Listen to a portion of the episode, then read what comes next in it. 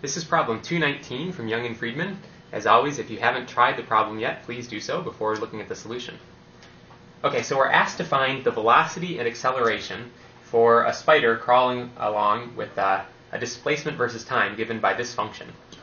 So we know that the velocity is the derivative, time derivative of displacement.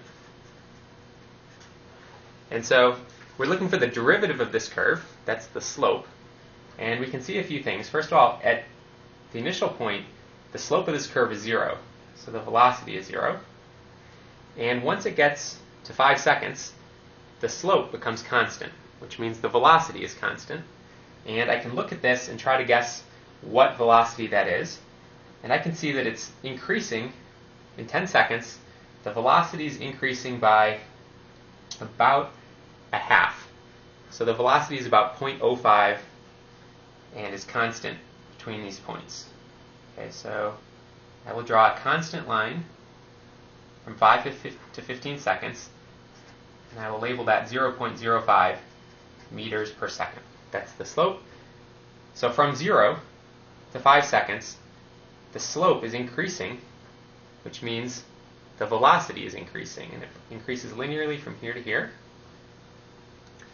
And then I have to do a similar thing at 15 seconds. At 15 seconds, the slope of the displacement curve is positive, but it starts to decrease. It goes to zero at 20 seconds.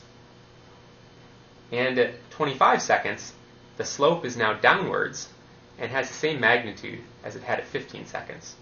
Okay, so downward slope means negative. And so from here to here, from 15 to 25 seconds, the slope is decreasing, which means the velocity is decreasing and becomes negative 0.05 meters per second at 25 seconds. At that point, it's constant again to 35 seconds. And at 35 seconds, the slope starts increasing until it gets to be zero at 40 seconds. So this red curve is my velocity versus time curve. A few points. At 0, 20, and 40, the velocity is zero, meaning the spider is, is not moving. And we can see that because the displacement is not changing at those points, at all three of those points. It's a maximum from 5 to 15 seconds, and because he's moving at constant velocity, the displacement versus time curve is a straight line. And from 25 to 35 seconds, there's a constant negative velocity, so the spider's motion is also in a straight line, but slowing down. Now we have to find the acceleration. And I'll draw the acceleration in green. The acceleration is the time derivative of velocity, which is the second spatial derivative of velocity. And so I want to take the derivative of this red curve, the slope of the red curve. So initially the slope is positive, and it starts at 0 and it goes up to 0.05 meters per second in 5 seconds.